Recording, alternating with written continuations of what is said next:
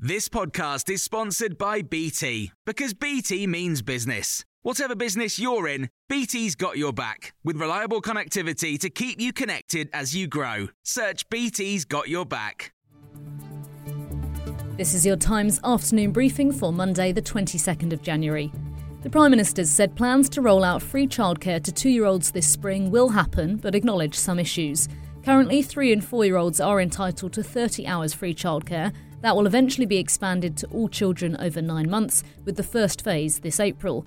The Culture Secretary, Lucy Fraser, told us this will happen despite reports of delays. This is really, really important to ensure that women and men and parents as a whole, can go back to work if they want to. Yes, there have been some issues, but my understanding is that those are being resolved by temporary fixes. The after effects of Storm Isha are still being felt on the UK's transport network. Nearly every train company has either cancelled services or is reporting delays, while flights and ferries are being disrupted as well. More than 34,000 homes are still without power. Claire Scullion is from Northern Ireland's Electricity. We had 53,000 customers off supply, and this morning now stands at around 40,000. I think it was the force of the gusts and the sustained nature over several hours caused damage right from one tip of Northern Ireland to the other. Sir Keir Starmer has been making his pitch for a Labour government to the charity sector, saying they have carried the burden of the Conservative government's failures. He's been speaking at the Pro Bono Economics Forum.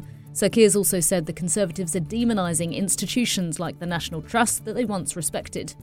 Parents who send their children to private schools have launched a campaign against Labour's plan to add 20% VAT to school fees. More than 50,000 people have signed a petition.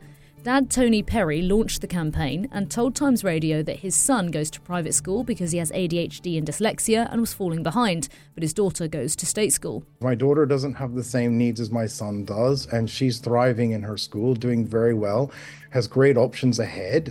She has a very good comprehensive school she can apply to, as well as 2 grammar schools. And grammar school is not an option for my son.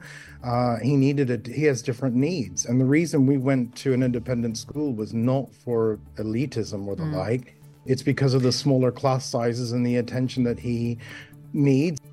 More than 300 schools have been told to stop calling pupils boys and girls after signing up to a scheme run by a transgender rights lobbying group. Primary schools, secondary schools and nurseries teaching children as young as 2 receive awards from the charity Stonewall if they remove any unnecessarily gendered language from the classroom. They are urged to use they or young people. Other demands include installing gender-neutral toilets and making both boys and girls wear the same uniforms. For more stories like this, listen throughout the day to Times Radio.